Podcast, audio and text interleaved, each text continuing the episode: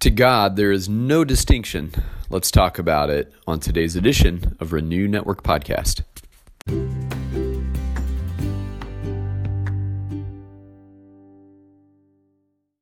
Good morning, my friends. We're moving on in our study of Acts chapter 15. Today, we're going to be looking at verses 6 through 11 and uh, continuing on in this uh, great book of the Bible, um, where we see the acts of the apostles and the acts of the early church as they are laying the foundation for all that would come from this point on to the to the very moment that we live in now.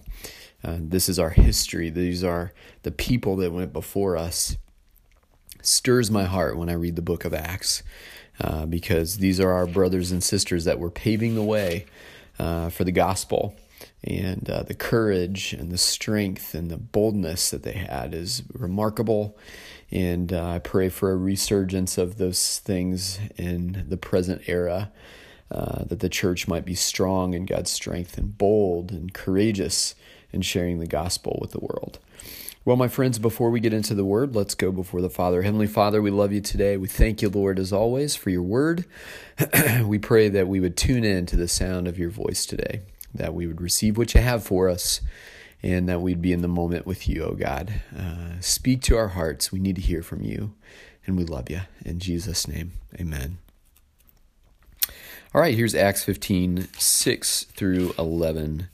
The apostles and the elders were gathered together to consider this matter. And after there had been much debate, Peter stood up and said to them, Brothers, you know that in the early days God made a choice among you, that by my mouth the Gentiles should hear the word of the gospel and believe. And God, who knows the heart, bore witness to them by giving them the Holy Spirit, just as He did to us. And He made no distinction between us and them, having cleansed their hearts by faith. Now, therefore, why are you putting God to the test by placing a yoke on the neck of the disciples that neither our fathers nor we have been able to bear?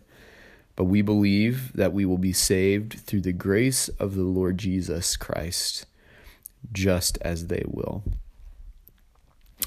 So, Peter and the apostles are meeting with Paul and Barnabas and they're gathered to um, wrestle with the question that the Judaizers have inserted into the question of faith. And that is should someone be circumcised um, as part of their profession of faith in Christ? And um, after much discussion and debate, Peter stood in that assembly of men who were gathered to discuss this matter. And he said that um, there was no need. That's the whole point of what Peter says here. He says there was no need. Why would we put this yoke, uh, this test on them, this yoke on the neck of these disciples that neither uh, we nor our fathers have been able to bear? In other words, um, circumcision was always a sign and symbol of just belonging to God. It was a sign and symbol of what He was doing in our hearts. It had nothing to do. It was a it was a meaningless act. It was it, we did it in observance of God's um, law, and we did it in, in obedience to God's law. But it was it was a meaningless act in the sense that it always and only symbolized what God was doing eh, through His Word and through His actions in our lives and in our hearts. It was a symbol. And why would we put this meaningless observance on them? It's pointless. Uh, it, it, the point that Peter makes is that um, God bore witness to the Gentile believers and gave them the same Holy Spirit and gave them the same message of the gospel and inspired them toward faith in the same way that He did um, with them. I love what He says in verse 8 and He made no distinction between us and them, having cleansed their hearts by faith.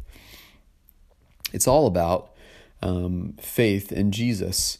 Uh, we're saved by faith alone, by grace alone through faith alone in Christ alone. That's the reality. And that's exactly what Peter is saying here.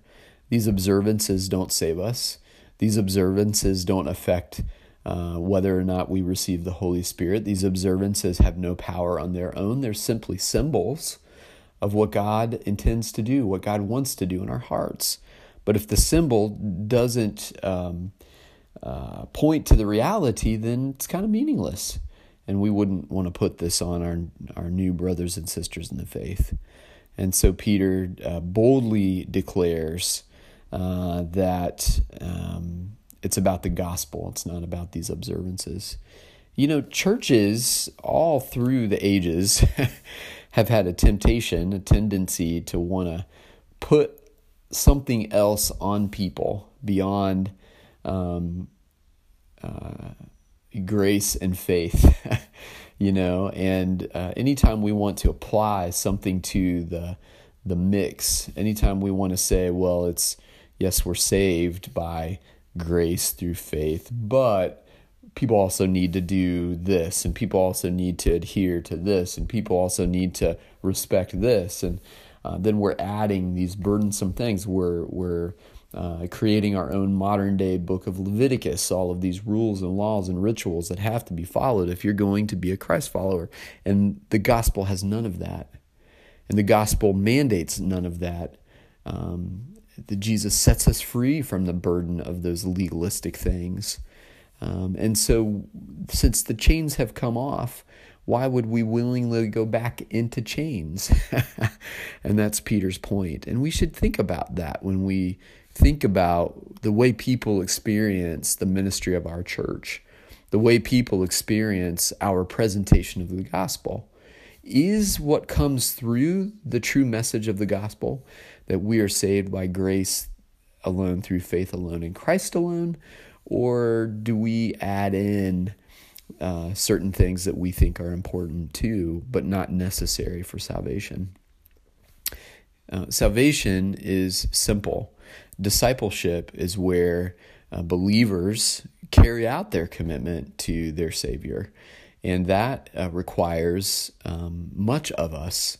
If we're going to be Jesus' disciple, then that commitment to follow uh, comes with, um, um, certainly comes with uh, expectations. Um, you can't be a disciple of Jesus if you're not following Him, if you're not committed to Him, if you're not staying in the Word, if you're not um, uh, committed to finding your ministry, uh, that's what means to be a disciple. But salvation uh, is not anything burdensome. Coming to faith in Christ isn't anything burdensome. Um, that's the free gift of God, and we know that's true. Well, my friends, uh, at risk of rambling, I'm going to sign off and uh, thank you once again for studying with me. And I pray that these times are fruitful for you. Try not to make them too long, uh, but I'm so encouraged by the word every day, and I hope that you are too. God bless, and uh, Lord willing, we'll see you back here again tomorrow.